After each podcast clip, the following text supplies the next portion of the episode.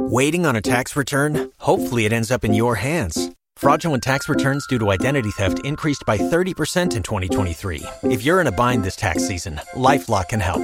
Our US based restoration specialists are experts dedicated to helping solve your identity theft issues. And all Lifelock plans are backed by the Million Dollar Protection Package. So we'll reimburse you up to the limits of your plan if you lose money due to identity theft. Help protect your information this tax season with LifeLock. Save up to 25% your first year at LifeLock.com slash aware.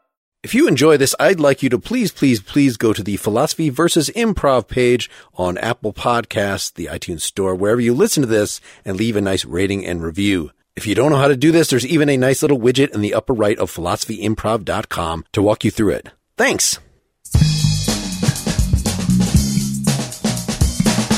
This is Philosophy versus Improv, where two sages try to teach each other a thing or two, and maybe you, the audience, get something out of it as well.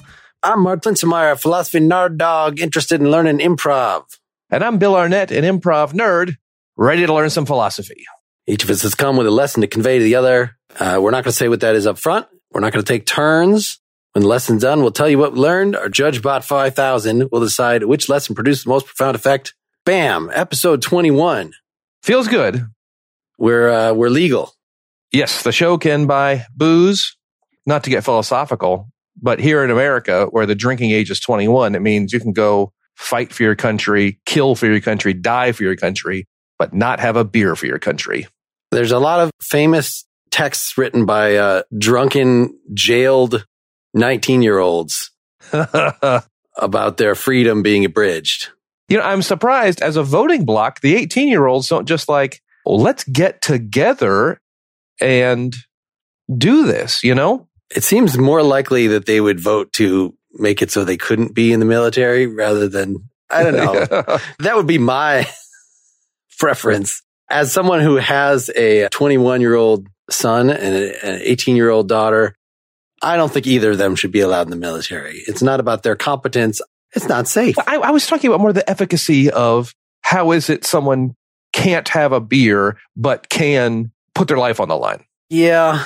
Unless you're trying to say it's irresponsible to join the service, which if you want to go on record saying that. How about as a parent, okay. Yeah. Selling your child to the service, I don't think is a good idea. It depends what price you get, but the going price is not enough. Have we been sidetracked? Did I successfully sidetrack the program? Well, let's just pretend we're already started. There we go. We're already going. These are the opening steps. They have nothing to do with my lesson. Nothing to do with my lesson, but I think again, the evolving lesson that we have been picking up on is that certainly in improv, we can make it work. And that's not the lesson for today, but we can make it work is a wonderful improv lesson for any improvisers out there or people interested in improv. I wonder if we can know really what it's like as older people to be in that situation, to be one of those younger people that can fight but can't drink. Is that impossible? Is it just because we were in that situation at some point, then we have some sort of insight, or is that just permanently blocked off from us at this point? I think six of one has its on the other. I think we can imagine it to a certain degree, but certainly there are cultural changes that have happened between now and those kids. From what I hear, young kids these days aren't interested in getting driver's licenses. Whereas I think when you or I were kids was just like, I knew the exact date of when my friend would turn 16 so we could all jump in his station wagon, which immediately went from the lamest car to the coolest car because we could all fit inside of it and go down and get Taco Bell, which symbolized freedom more than it symbolized uh, food. I, you know, I, I don't, it was not nourishment. It was freedom. That's what Taco Bell is when it's 1990. So maybe driver's license just doesn't even refer to the same thing anymore. For you, for us back in the day, maybe it referred to freedom, but for these people now, it refers to, I don't know, maybe uh, there's all this graduated stuff. Do they have that in Illinois where you can drive, but you can only drive with one person in the car? Yeah, at 15, you get your learner's permit and you can't drive at night, but at 15 and a half, suddenly you can, you know, has to be a licensed driver in the front seat. But I know that kids these days from firsthand anecdotal experience with the profusion of online gaming, you can just put on your headphones and talk to visit with all your friends while playing Fortnite or whatever. Not an advertisement for Fortnite. Many games have chat functions. So the idea of like, I'm either at home with my boring parents or I am physically with my friends, that line is now blurry. And you can do that while driving too. Which is unsafe. And I recommend not being distracted while driving. Don't you think that it shows a lot of skill in multitasking that we should be encouraging our children to uh, be in the military while drinking, while driving, all at the same time? No. Uh, once self-driving cars not only are perfected, but once society accepts the perfection of self-driving cars, then I think that could happen. Self-driving cars in the future will engage in diplomacy for us. We won't have to learn how to do that, that they will, the self-driving cars from Russia and the self-driving cars from the US will drive right up to each other. Wow. Over the land bridge that they will build themselves. And then they will meet up and they'll be like, negotiate treaties. Peace, dude. Yes, I can see that. They're very sexist. I don't know why they're so sexist. dude. But I think dude could be, you know, maybe that refers to something different. To the cars, I don't know what it's like to be a car. Do you know what it's like to be a car? No. Is there anything that it's like to be a car? Mm, motorcycle, golf cart, maybe. you know, those things might have a similar ish. Well, maybe we should uh, do a scene that has something to do with those things where we can be cars or some crap like that. uh, cars or some crap like that. I think that's very possible. I would have an addition to this, and maybe I can go first here. Yes, please. And that is, and I, I don't think we've done this. I, I forgot to check the master sheet before this, but I, I think we've done this. I'm going to start just it right in the middle of the scene. Does that make sense? Yep. It is as though we already performed the scene. We went back, read it, and I just arbitrarily, 90 seconds in, just erased everything up to that point. Does that make sense? Oh, yeah, definitely. Okay. Are you ready? We ready to go? We're, we're ready to go. So Donald's upstairs. Why uh, do you keep saying that? That's like the fourth time you've told me that. I, well, I already you, know you, that. You should understand. You should understand the implications. Being here in this place does not mean that I'm extra sensitive to the presence of Donald. Why would that even have an effect on my behavior? I went through the whole story. And I mean, is it not? I guess I just didn't find it believable. I thought maybe that you're just making this up. A, you believe that there is a Tesla in our garage. Sure. Okay. You also believe that as a tech head as myself, we have signed up for the beta auto drive system. I just, I'm not sure that that's a thing, but okay. I can show you the app. I have it Okay. on my phone. All right. Okay? So, and why does Donald affect that? because he's up, well, now he's upstairs after everything that happened. We get in the house and he has run upstairs. And, and is that the Tesla's fault? As a father, you tell me what it means when your son runs upstairs the second we get home. What, what does that mean to you? I'm really, I don't know why that would even occur to you to be something to wonder about. I mean, isn't that kind of the business of my family? okay, look, I should we just go? Should we just let's just go to the bowling alley? This is we, we don't we, we don't have to have this conversation now. Donnie's 16, he's okay by himself. Let's just go. We, we can just go. We can just go. Not quite yet. Fair, okay. There's something that I didn't tell you about the garage. You know something about my garage that I don't know. I didn't think it would be an issue. It's just that if you have the self-driving car in the garage, the garage is not going to be happy about that. And maybe this is why Donald ran upstairs. Well, oh, oh, slow down. I never stated it directly, but before we got the Tesla, I did have the electrician come in. He wired it for 220 and the Tesla is recharging. It's actually on its own independent circuit that goes right to the distribution panel. So it's not, the lights are all still on their own. The garage door is still on its own. If that's what you mean by the garage not being happy, you know, that's. It's just the garage is a little territorial. I mean, I've tried to clean out the garage before. And, uh, you know, whenever really anybody goes in that garage, they seldom come out.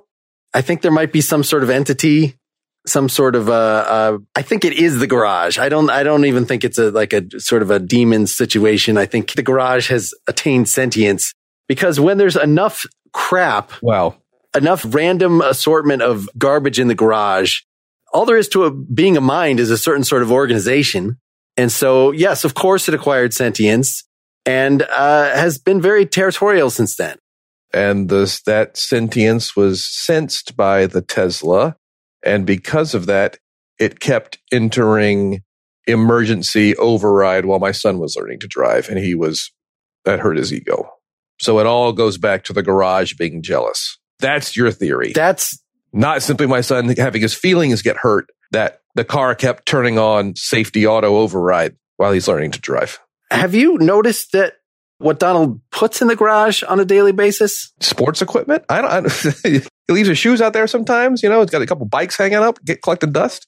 So granted, I'm only over here when I'm picking him up, when I'm dropping him off, that the shared custody thing has been a struggle. That's its own thing. But he talks about how he sacrificed some rugby equipment and then he kind of uh, does a little, it's not like a cross sign. It's more like a kind of a star thing. And he's never said that to me. Yeah. I, I, maybe you got to be a little farther away from it to be able to see the signs. But okay. I've noticed, you know, he's gotten much more serious. He's pretty much always, when I see him, muttering some sort of uh, incantation under his breath. His grades are fantastic. This, he's never excelled this well academically. And I think maybe you're just not used to seeing him focused on a task and, and completing a task. I'm not saying that it's altogether bad. It's just been a little concerning. And the one thing that I thought that we had conveyed about this whole situation is that don't actually put a car in the garage, let alone one that is self-driving that potentially will have its own sort of consciousness that don't put a car in the garage really. Right. That's- i know often when we were together we would clear things out by the wintertime and just leave them out during the summer. But then after a certain point you know the clutter took over became sentient. It's only been since i left that i feel like the sentience has become malevolent you are aware that every two years we have to check in with the divorce judge to go over the deal. And as he turns 18, that will be, I just want to make sure that you know that that conversation will be had with the judge overseeing the case. Right. And okay. If he has nothing left in his room because he has fed it to his dark garage god, he's just getting rid of his. And then you have caused some sort of interplanar conflict between these two opposing self-conscious machine things that then destroys the neighborhood. That is going to look bad for you is all I'm saying. First of all, he is at an age where he's getting rid of his toys. He's getting rid of his stuffed animals. Okay. He's getting rid of his childish things. He just hasn't put up new posters. And I don't know what the current rock and roll band is to put, all right, so yeah, his room is bare, but he's transitioning from a boy to a man and, and dropping off the boyhood and pick a manly thing. That's number one. Okay. And where else would you put those things? He's not ready to throw them away. So they go in the garage, you know? Have you seen the carvings that he's replaced the posters with? I know they're not like with ink, but you There's got a few. yeah. I think that's a merit badge, right? Is that a merit badge he's working on? A scouting thing? So I don't know what ancient language these carvings are written in. It was Toltec which I was thrilled to hear that he's interested in history and an ancient Mesoamerican people. And I was, hey, he's taking his academic growth seriously now. And I just, you look concerned. So, okay, he did get an A on this paper that he showed me, which uh, I have here. But, uh-huh. you know, here's how it starts. My garage was built on an Indian burial ground where they did not actually dig up the corpses beforehand that was a sin against nature itself. That's also Poltergeist. And I think that's the movie Poltergeist. I think that's pretty clever. It's pretty clever to reference Poltergeist. A movie I didn't know he had seen. I mean, I was a kid when it came out. I barely saw that thing. Then he has these inline quotes that are in Toltec, uh-huh. which I'm not sure. I think the teacher does not read these carefully because there's no way you would just get to that that was the name of the people, not the name of the language, but I understand. It's it's untranslated. Like, why would the teacher just gloss over that and say, "Oh, this looks impressive. Looks like you did some research. I'm going to give you an A on that." So I'm not. Yes, he is focused to an unusual degree. I would say an unhealthy degree. Maybe he gets some benefits out of these sacrifices in this relationship with the garage, which is why I feel like it's a very carefully balanced thing. And by the sheer terror on his face when he ran upstairs, I've got to say that the car thing might, again, maybe we could just take the car out right now. I tell you what, in two weeks, you've got custody And if you want to, we'll stop driving lessons and you can take over driving lessons. I know this next weekend he wanted to be here. It's, um, I mean, it's, you know, it's, uh, said something about it being the equinox and you just, you want to just chill at home. So, oh, that's cool. So, you know, maybe he and I will talk about things, but you can take over driving lessons and we'll just chill at home here next weekend and, uh, you know, watch some scary movies or something. You know, that's, it's about that time, isn't it?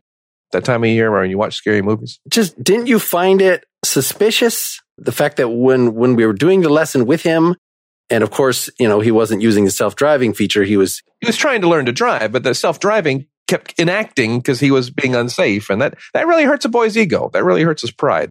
But then that you weren't alarmed by the, the screaming, I am the master of this machine. I am the container of worlds. I am, you know, it kind of devolved from there. And the fact that I would be, I would be mad at the car too. Then he was screaming as you actually insisted on driving it into the garage. I mean, I don't know why you're not more alarmed by this. He's an excitable boy. We all went through these things and I think things will be okay. He's 16. He doesn't even know, barely knows himself. How can we say we know him when he barely knows himself? All right. Well, I think maybe we should have some professional help here, but, uh, you know, let's maybe go back to plan A and just, uh, you said bowling. We're, let's hit the, let's hit, we're going to go bowling. Yeah. Let's just keep talking about this. I'm glad we are able to maintain such a wonderful friendship despite such a horrendous divorce. Yeah. And scene. All right. All right. Fun, fun, fun. I was thinking about the last when we had our uh, roommates or a couple or something that owned all those dogs in the past one mm-hmm. that we were sort of Akbar and Jeffinit. Do you know what I mean by that? Akbar and Jeffinit? Yes. Is that a? It's from the Matt Groening Life is Hell comic, you know, the thing that he did oh, sure, sure, sure. in printing, where he said he would do all these couple things with them just being dudes that look exactly the same, just so he wouldn't have to deal with gender dynamics. Gotcha. Just so he could like deal with relationship stuff. But it's not like he was trying to make a statement about gay marriage or something like that. It's just like, I don't want to deal with, let's just deal with the individuals having the relationship and not, not make a thing about what gender they are. Is it possible to even separate those things? Are they always related? I don't know. It just seems for, yeah. for comedy simplicity. I don't know how the audience will feel about that. I don't want, I don't want people feel like we're being disingenuous being a married cis straight dudes doing that. But as long as we're not like doing weird stereotypes. I've been in Chicago since 98 at large theaters that perform for hundreds of people a week, a week, but certainly on a Friday and Saturday nights have quite a few numbers of people. And the performers portrayal of alternative lifestyles, if you want to call it, to call it, or other non mm-hmm. gay relationships. And also the audience's reaction to them has changed significantly in the last 24 years. And it's very interesting to see. And it has gone in the 98. If there were ever two guys on stage and that they decided that they were in the same relationship and that they were gay, they would make, well, you know, since we are gay and we love each other, and there would be a laugh of like, ha ha ha ha ha, that explains their behavior, but also possibly a laugh of ha ha ha, they're gay that has not only has that laugh gone away, but now performers don't even mention the fact that they might be in a relationship or that they might be gay.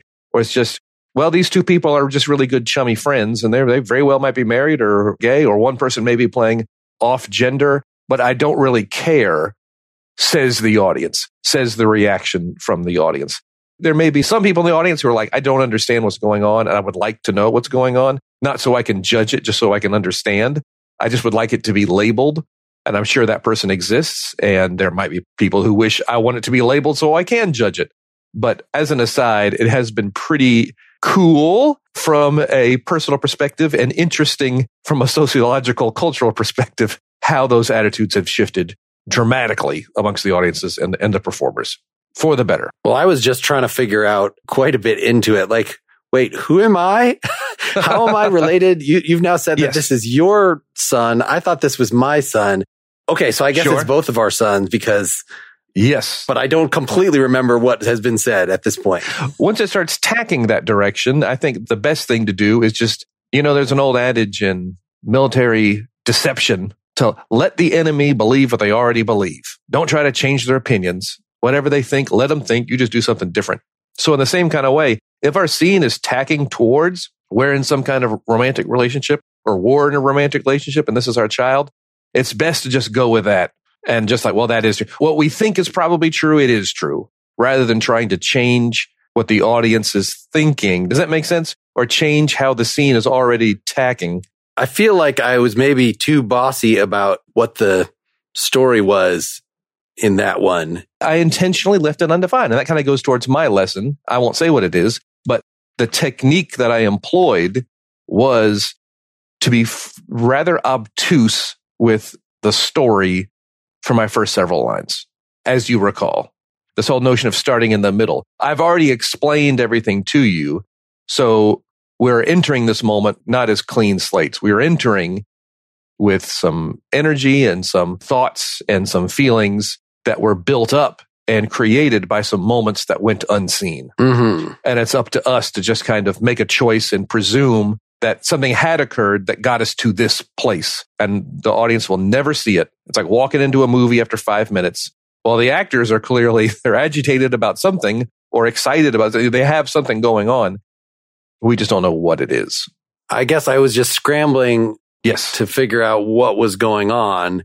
And it took me a little bit to sort of come up with a story of what was going on. And from there, it was sort of the maybe too one sided, but at least, you know, it was coherent creativity. Whereas before that, trying to then base that story, make it consistent with what had been said in the first several lines, like, I don't think I succeeded in that at all because I just didn't even remember completely what was said or it was hard to make sense of it. Guess who else forgot the first few lines? The audience, you're saying. The audience. the audience also forgot the first. They are also searching for clarity. First, everything you said you were doing, I was doing the exact same thing. I was not stressed by that. I did not feel nervous by that. However, I was doing the same thing, searching for a through line, searching for going through all the evidence and seeing that it's slowly coalescing and pointing in one direction. And the exact events that occurred are perhaps less important. They certainly did occur, but may not be important. But yeah, the, the audience, they will also forget and not care. And they will love witnessing that thing coalesce into something. And when you ask them about it, they just think that's how it started. How fun is that? That was pretty fun. Did you enjoy the scene? Was it enjoyable? I think so. I don't know. Our scene styles are starting to get very similar from scene to scene to scene. And maybe that's something I need to work on for next week is to get us to have some different sounding, tasting, feeling, some scenes that sound and taste and feel different. What I had anticipated in sort of trying to set it up of the, you know, sentient cars or whatever, which clearly carried over into the story that I decided was what was going on, though it did not end in any sensible way of, uh, it seemed like something should have happened that you opened an interesting thing. And I, like I said, it's so easy to make these bridges.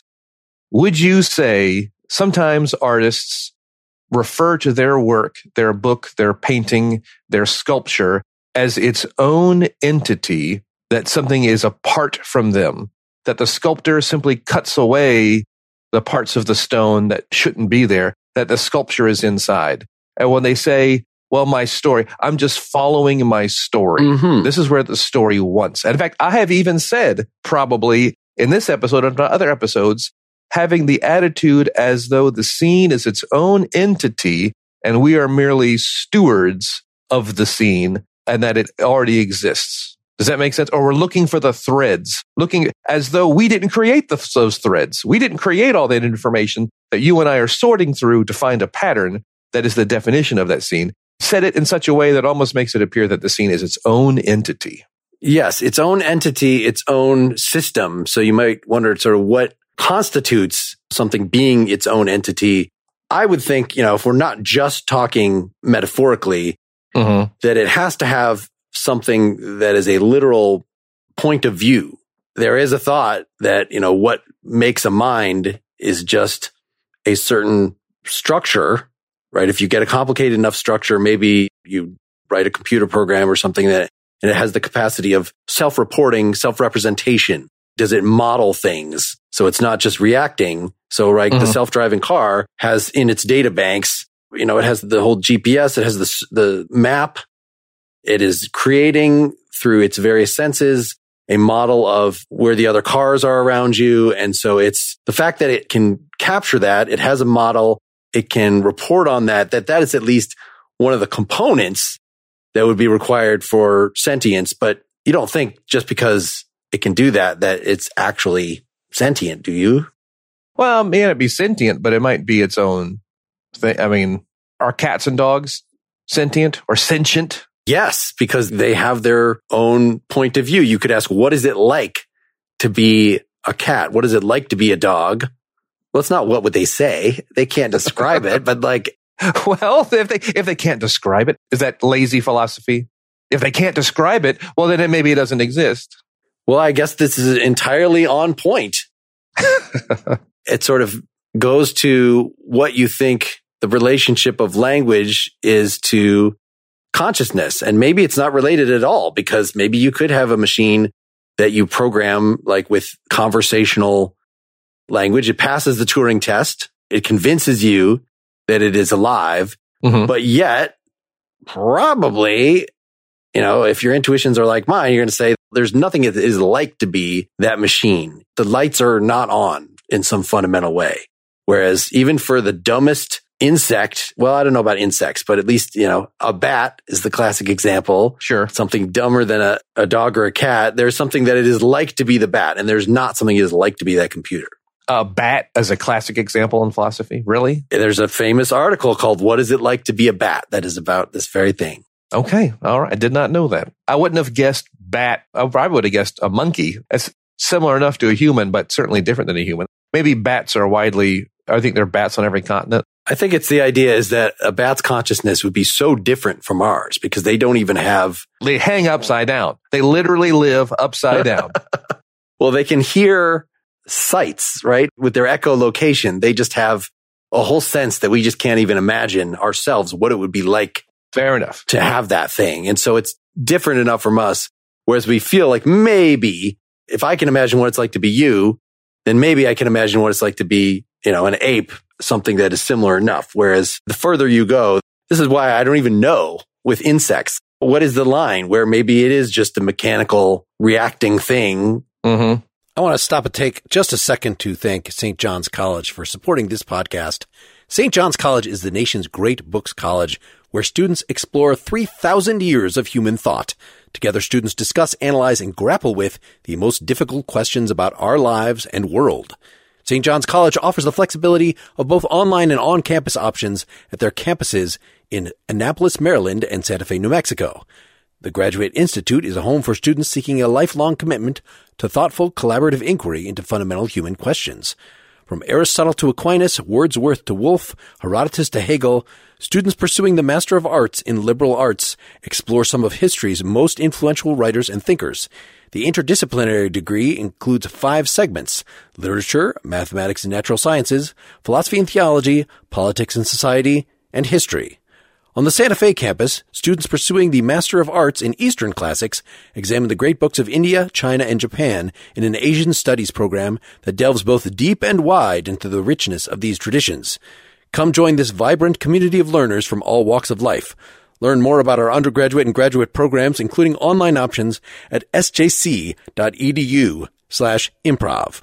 Well, I mean, if we really want to get snotty here, is it like if there was an identical mark on another identical world with identical DNA and identical experiences, would you be sitting here having this a conversation with identical me? Sorry, what's the point of that? oh, just that whole notion of like, are humans robots? Are we simply a function of the chemicals in our mind? And, you know, you study biology, it turns into chemistry. You study chemistry, it turns into physics.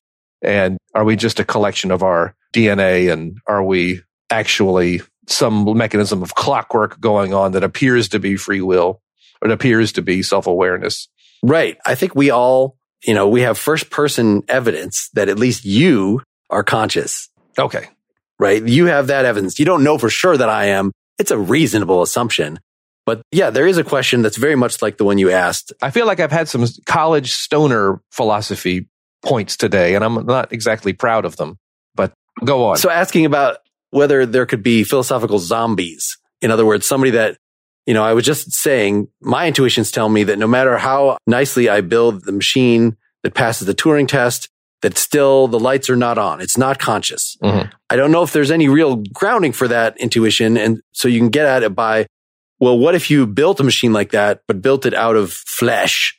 Sure. You didn't just grow it from an egg and a sperm. You know, it wasn't that kind of thing, but you put it together and it has the same structure as a, as a human brain. It has some of the same materials. And so maybe it is completely indiscernible from Bill, but yet it doesn't have consciousness. Is that possible? That's at least a question to try to get at your intuitions. I don't have an answer right now. Should we do a scene and test it? We can do another scene. And again, the challenge for you this time is to, and in fact, I'll give you some more explicit instructions that the things that I was doing without saying out loud. Imagine a story. I'll explain it and then you can dive in. I'll explain it first. Okay.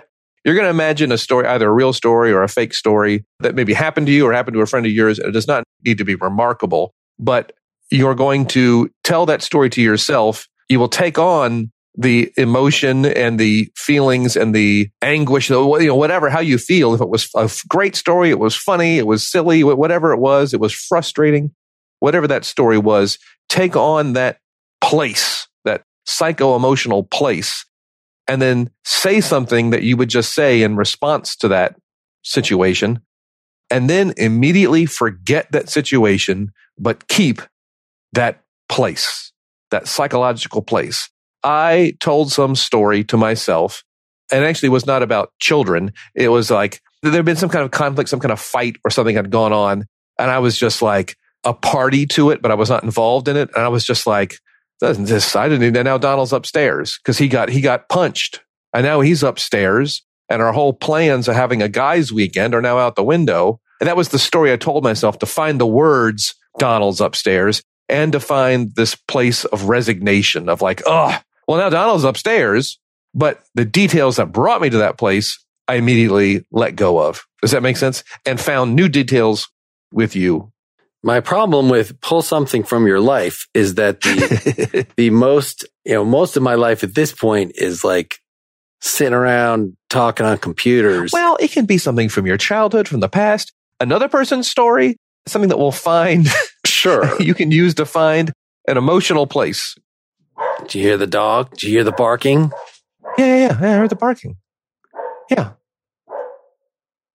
I'm not sure how long that's going to go on. It's What just? It's, it's just, it's a dog. It's the neighbor's dog. Then they got a new dog. All right. It just hasn't been, I don't, broken in. I don't know. It'll stop once it, once it learns us, it'll quit barking. it's just distracting. I don't know if we It's- can, what we're doing here, I don't know if we can keep, Look, let's just, well, look, we can, if you want to pack up our paper, papers and take it to a bar or something and we can work on that project there, but it's not going to be less distracting at a bar than at your apartment. Do you ever feel like when you hear something like that, that it just, even after the noise stops, it just keeps going in your head and just, Yeah. You know, when my wife and I had that baby, you know, you hear it, it you imagine it crying all night, even though it's not, not crying. Yes. It's hard to shake that. Yeah, totally, totally, totally. Yeah. I still do that now. With the dog barking? No, with the baby thing, even though I haven't had a baby in the house for Yeah. a long damn time.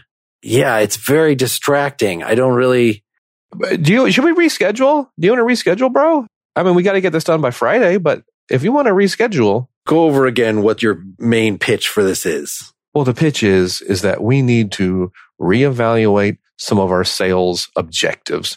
And right now, the sales objectives seem to be less improving the product, less about selling better products and more about just selling more products. You ran the numbers and it's, it's clear that our gourmet product line could sell a little bit better if we pushed it. But, you know, just trying to push the cheap stuff. You, uh, hello, hello, snap, snap, snap. Earth to Steven. I just don't, th- I haven't heard that dog bark in like five minutes. yeah, but I'm still hearing it. And it's just, and now it's kind of combined with the baby thing. I think I just have kind of talked myself. Maybe it's that I'm just uncomfortable with the gourmet product line altogether. I think you're being a little crazy. Let's put some music on. Okay. All right. And that will, and then that now your ears are getting something. So your brain isn't inventing sound. You know what I like is the I like to go on Spotify or YouTube and find like the sound effects records and just play that because then it's at least, you know, there's something regular about it. Like here's one that's just trains. So it's like a whole bunch of like uh 10 second snippets of different train noises that you might insert in something. There's something very soothing about that. It kind of gets rid of the dog. I'm not going to judge you if that's what you would like. If you think that that we could get this knocked out, that's fine. All right. Yeah. Let me, uh, just find. Put on a trains, trains whistling. Yep. Yeah. Oh, that's a good one. Yeah. That kind of makes the voices go away. Great. That's what I want to hear. I just don't understand this connection. The, the basic product line was fine. You know, it's, it's different kinds of Tupperware. It's other kinds of home goods. Yeah, yeah, yeah, totally. Okay. So you'd think a gourmet version of that. Well, the gourmet version, we can sell it for more. You an increase. We can increase the prices on that much more easily. We're getting killed from China on these cheap products. So we need to transition our line to the more gourmet stuff, which can, we can have a, a higher premium on. We're not going to undersell China. Okay. I just don't understand why that train is distracting to me. That train is very distracting to me. It's weird. It's like a ghost train. And I would rather, can we just have music? All right. I mean, my favorite artist is Ghost Train. is, is that okay? They, they really don't sound like a ghost train. How about like Miles Davis? Something from his, the middle, the early part of his career is just there. It's ambient, classy restaurant music. Okay. All right. Classy restaurant music. All right. This, someday my prince will come. Does that work for you? That, that hey, whatever. Okay. You, you, understand what I'm talking yeah, about? Yeah. Though. Okay. I guess I just find the gourmet line a little triggering. I don't know why you think that making Tupperware, you know, I shouldn't use that brand name, but making uh, plasticware uh, fancier mm-hmm. has to involve so much blood. This imagery of like, oh, now it's fancy because it has a picture of what the hell is this? This is like a severed limb on the side. Why is that fancier? Why, why would people pay more for this? It is just an arm flexing as a symbol of strength. Okay. I don't think people, none of our market research has shown people being weirded out by the severed limb logo. Okay. Well, it's not even severed. It's not even severed. It's just a floating limb. What is the dribbly drops coming off of it? Okay. I just want to stay on topic. Okay. That's marketing. That's marketing. if right? I have to sell this, I guess I want to understand better the ideology that's behind this. I mean, the, the, okay, look at the bottom of this spoon. Is that an eyeball? Why does that make this, the spoon fancier? To have like a bloody eyeball with the, like the nerve going up the spine of the spoon. Is this Halloween wear? What the hell is this? You just seem to be very distracted by everything. And all we need to do is focus. Our jobs are to look at production costs, look at sales cost, subtract one from the other and get a number. Okay. See, I don't even want to take this one out of the container. This is really quite appalling that if you think this is like somehow gourmet, that if you take the giant salad bowl out and you see, it looks like a head to me. Okay. That is not just a happy face. It's like if there's gook coming out of the neck. That is a lettuce head because it's a salad bowl being transformed into a bowl of salad. It's not a head dripping gook. Do you see? That's the bowl down there. Okay, there's the head above it, and you see the line. there's lines. a nose. That is that is completely a nose. Just, can we please stay on point? I feel like the voices have gotten much much worse since we started since we introduced the gourmet line. I'm just talking in last weeks. This has not been an isolated incident. The it's, voices have gotten worse. The baby crying and the barking and some sort of call of the nether. I I do you not feel there's something wrong with this line? Do you feel like you could just, this is just business as usual? This is just maximizing the profits? Like before the new management took over, we never would have had Phil and Judy would never have advocated adding gross stuff like this to the, the line of products. The, my biggest problem with this line of products is that I think we can get the HDPE pellets a lot cheaper. that's, that's my only, my biggest problem. I think we're paying too much for the, for the plastic pellets is there something wrong with your eye? Okay, you know what? Let's just let's call it a day. Let's call it a night here. I'll just I'll head back to my place and uh, I got I got duplicates of the project here, so maybe you can just leave a copy here and cruise and we'll see you at work tomorrow. Maybe we can maybe we can bang this out. Yeah, don't leave through the garage. And scene. All right, perfect. We did it. Hmm. Was that hard? Was that difficult, Mark? Was that hard? My opening line was actually because I was trying to wait for my dog to stop barking. I had not. so my imagined scene. I thought I heard that too. was I completely failed in your instructions, but it didn't really matter. It didn't. And again, we're, we're going to find something. We're going to find something. And I think, especially with young improvisers, that whatnot, that there can be so much nervousness about what if nothing happens? What if we don't find, well, what if nothing occurs? Anything we can do to try to dispel that, I think is going to go a, a long, long way. I have a improv note for you. Yes, please. However, it may have been brought about by the philosophy bent. No, and I have a hard time. I have a hard time this might be a moment where the two things came in conflict a little bit rather than marrying so nicely. Is you had a very fun behavior going on for the first chunk of that scene. And I, in fact, even tried to rope you back to that behavior. Do you know what that was? The being tormented by noises or something? Yeah. Easily distracted. Easily distracted. And again, that's one of those things, these human behaviors we see all the time that we can play for comedic effect just being constantly easily distracted and unable to stay on point. I'm sure there are innumerable sketches out there already that lean on the easily distracted. Does that make sense? Yes. I guess I was trying to make the whole devil angle, which I I understand is getting tired by this point in some ways of well, not necessarily, but I think it's a well we have been to before. Yes, but I was trying to make that ultimately the uh, explanation for the the aberrant behavior. Sure. Uh, as opposed to again, I felt just like the last scene that I was building this perhaps tired theme by myself and you were playing the part of the uh, foil just being oblivious to what was going on and make it leaving it unclear whether I was just crazy or they're really you drunk the Kool-Aid thoroughly. Well, I think what was going on, the answer to that question to an improviser or an actor, there might be more than one answer to that question. And in my mind, what was going on is dealing with someone who is easily distracted.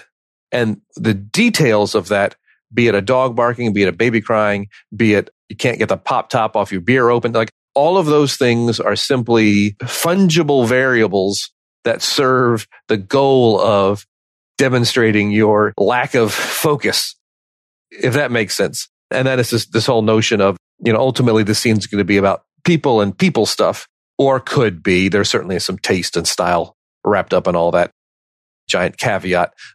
So that's what I was kind of pushing towards in my mind. Yeah, that would have been better than than uh, demon cookware.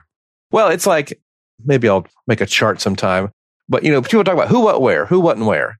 And if you really think about it, the what is actually two things. There's the where what and the who what.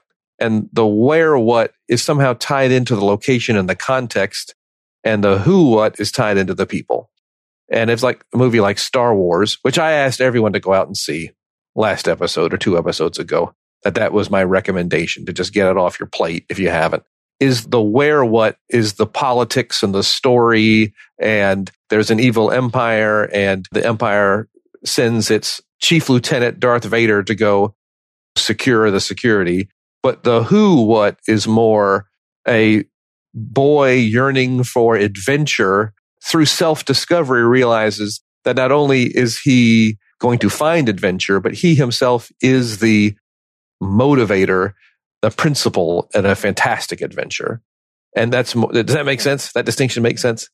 Uh, sure. it's a, maybe a little academic, but it ain't nothing. It's not zero.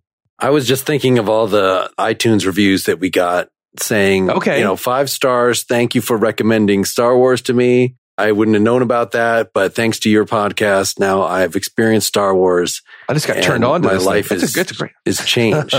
I didn't think there would be so many people with that particular comment. With each passing day, fewer and fewer people have seen the movie Star Wars because they're dying off. and I'm sure our parents, with each passing day, fewer and fewer people have seen Casablanca. I think that most people who go into Star Wars, they just use that to sort of set up as an initial line. And then as soon as it starts, they just forget that altogether and use it to run their own scenes. Sure. In the theater, I have often witnessed this. it can be kind of harrowing to witness the drama now I've been to a theater since the pandemic has gotten not as bad. And they have these, uh, the AMC theaters, they have this I think it's Nicole Kidman. Yes. Given when we go to a theater, we go for the magical time when the, the lights go down and the people next to you start a scene that is completely unrelated to what's on the screen. And then you're wrapped and you could never get that in your house. No matter how big your television is, you're never going to get the people next to you begin to make love in such an elaborate way with so much role playing. Your Nicole Kidman has an evil genius thing to I expect them to be, well, Avengers, you have found me in my lair. it's not the greatest. I got to work on the, the Australian yes. Nicole accent. Yeah. But I feel like the audience goes along with that, that if you set it up that that's Nicole Kidman and you're going to talk like that in a film for the entirety of two hours, hello, I'm Nicole Kidman, then people are just going to buy it. They're going to be with you. I guess that's Nicole Kidman. Well, I think to turn this towards the lessons for today, can we even put ourselves in Nicole Kidman's shoes? Is it even possible to presume to know what it's like to be Nicole Kidman? I think I've shown that if I really knew what it was like to be Nicole Kidman, I could do something more approximating her voice. and because I couldn't do that, that shows that each of us is cold and alone, you know, facing our own inner demons. And uh, as far as I know, you might not even be conscious at all. You might be uh, some sort of robot, or maybe I'm the only one that's conscious, but definitely I am. I think it's probably safe to us. And I think that's, that's what your point, isn't it?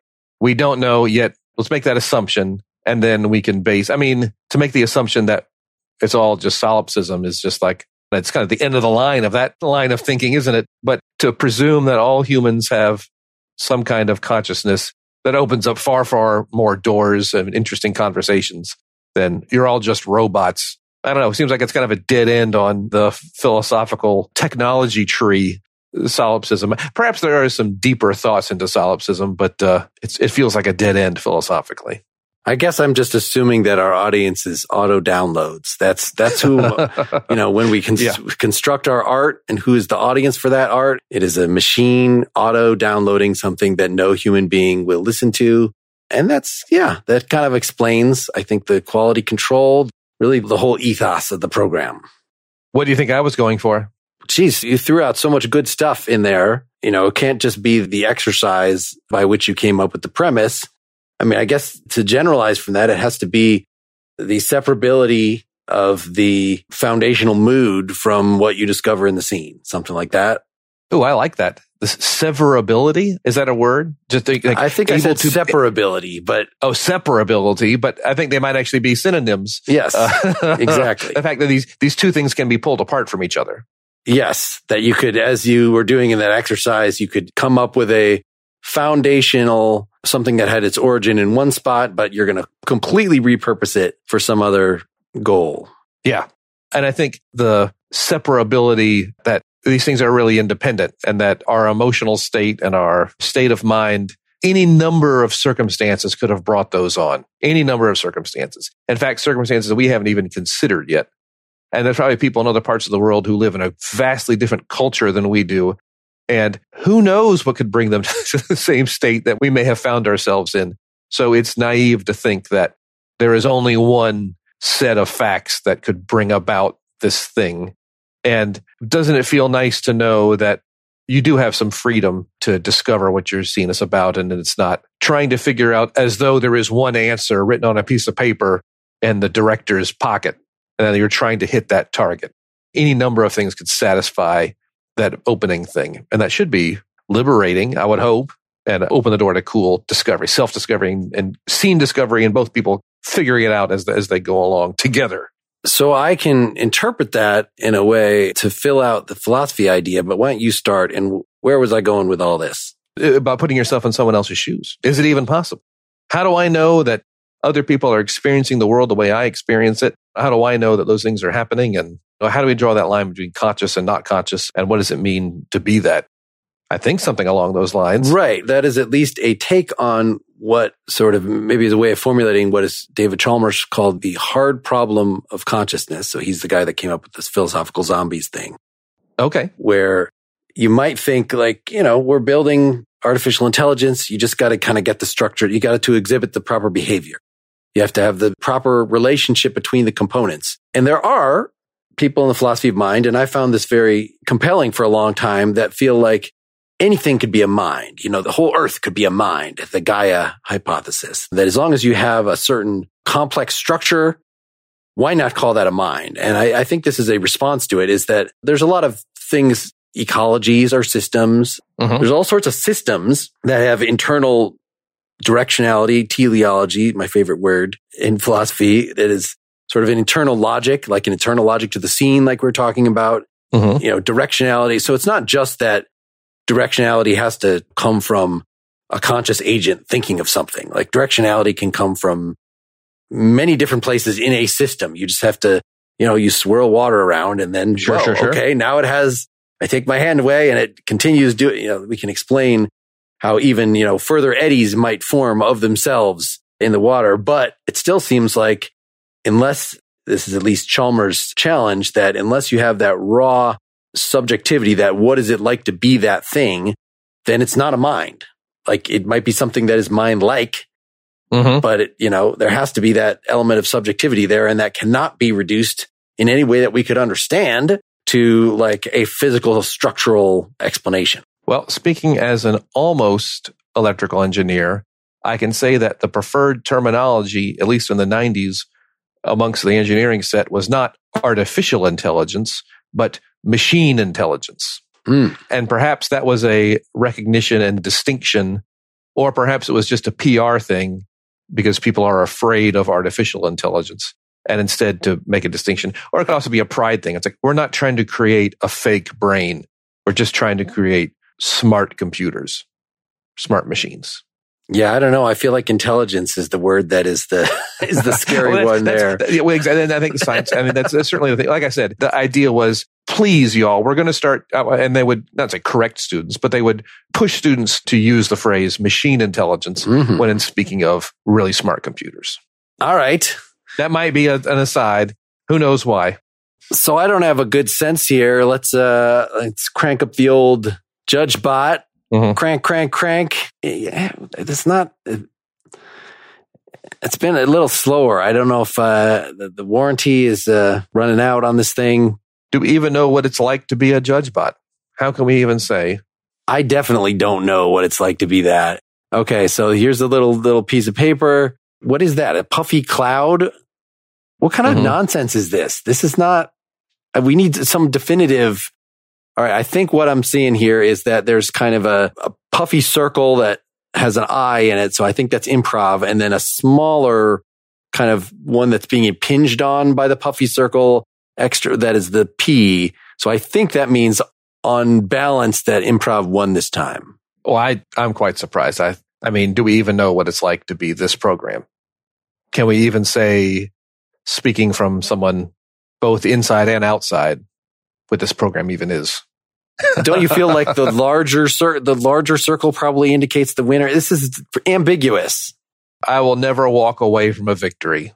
I will always take the victory. If someone offers me the front seat, I will ask if they are sure. But if they say yes, I will take it. Someone offers me to buy me a drink, I will make sure they're okay with that. If they insist, I will allow them to buy me a drink. That's just a, a decision I made for myself to make my life easier for me and not second guess everything. I think what this is saying though that this should not be a winner take all situation. Of course not. It was a close game. You know, maybe this is just halftime. This is just halftime. And going into the locker room, maybe improv's got the edge going into the locker room, but you get the ball for the second half. You know? All right, well, we'll see what happens next time. Thanks, listeners, for sitting through this one. Sure. I don't know how you felt about this. Let us know. You can reach out to us uh, through our website, philosophyimprov.com. I've been Bill Arnett. And I've been Mark Linsenmayer, and I've Is that what we say? That's not I what we forgot what we said now. I enjoyed learning from you today, Bill. Uh, there it is. And I enjoyed learning from you today, Mark. and, and scene.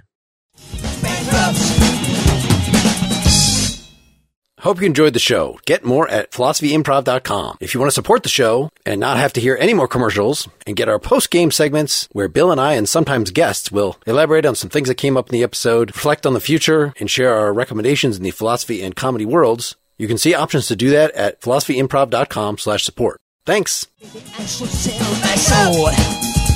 Bankrupt. Bankrupt. Bankrupt.